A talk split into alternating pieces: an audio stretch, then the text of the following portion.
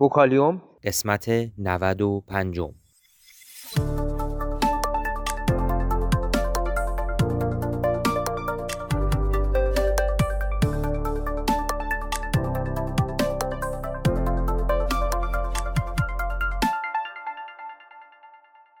صدای ما را از آسمان نمای گنبد مینا در منطقه فرهنگی گردشگری عباس آباد تهران میشنوید.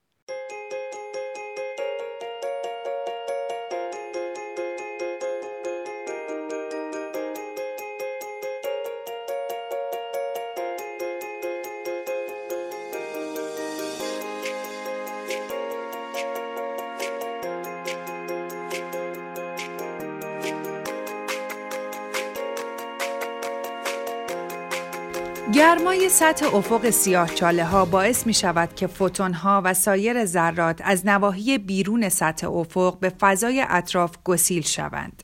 چیزی که امروزه تابش هاوکینگ نامیده می شود. این تابش باعث می شود که رفته رفته از جرم سیاه چاله ها کاسته شود و سیاه چاله ها به اصطلاح تبخیر شوند. مسئله اصلی این است که اگر جسم به درون افق سیاهچاله سقوط کند و سپس معادل جرم آن به صورت تابش های حرارتی گسیل شود چه اتفاقی بر سر اطلاعات موجود در جسم اولیه می آید؟ آیا این اطلاعات کاملا نابود می شود یا به شکلی پیچیده و ناشناخته خود را در تابش های هاوکینگ آشکار می کند؟ هاوکینگ قبلا معتقد بود این اطلاعات با فرو افتادن جسم در داخل افق سیاه چاله ها کاملا از بین می رود.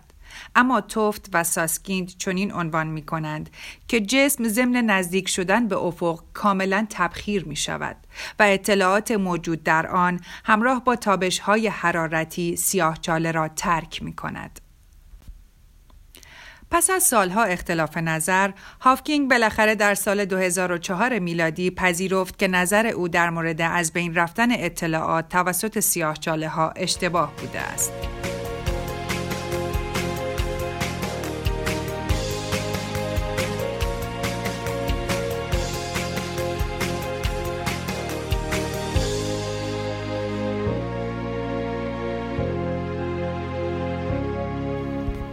وی قبلا در مورد صحت نظر خود با جان پرسکیل شرط بندی کرده بود. به استناد نظریه ریسمان به نظر می رسد که افق سیاه چاله ها همه ماده سیاه چاله را به صورت تعداد کثیری ریسمان های در هم و بر هم در خود جای داده است. از دید یک ناظر خارج از افق رویداد اطلاعات هرگز به درون سیاه چاله فرو نمی روند. بلکه در نزدیکی افق متراکم می شوند و بعدا به صورت تابش حرارتی افق را ترک می کنند. بیت های اطلاعات در واقع در امتداد ریسمان ها ذخیره می شوند و هرگز از بین نمی روند.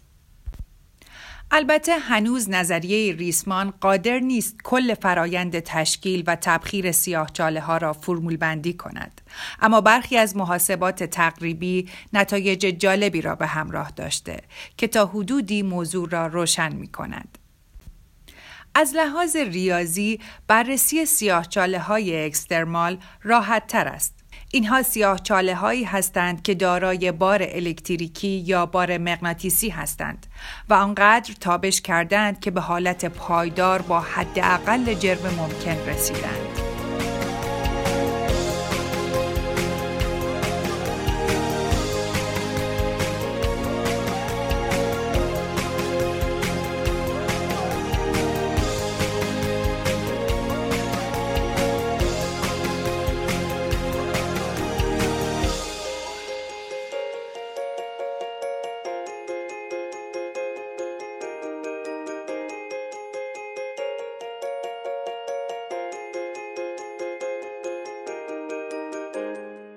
اگر علاقمند به مطالب علمی و نجومی هستید صفحه اینستاگرام ما را به آدرس گنبد مینا دنبال کنید.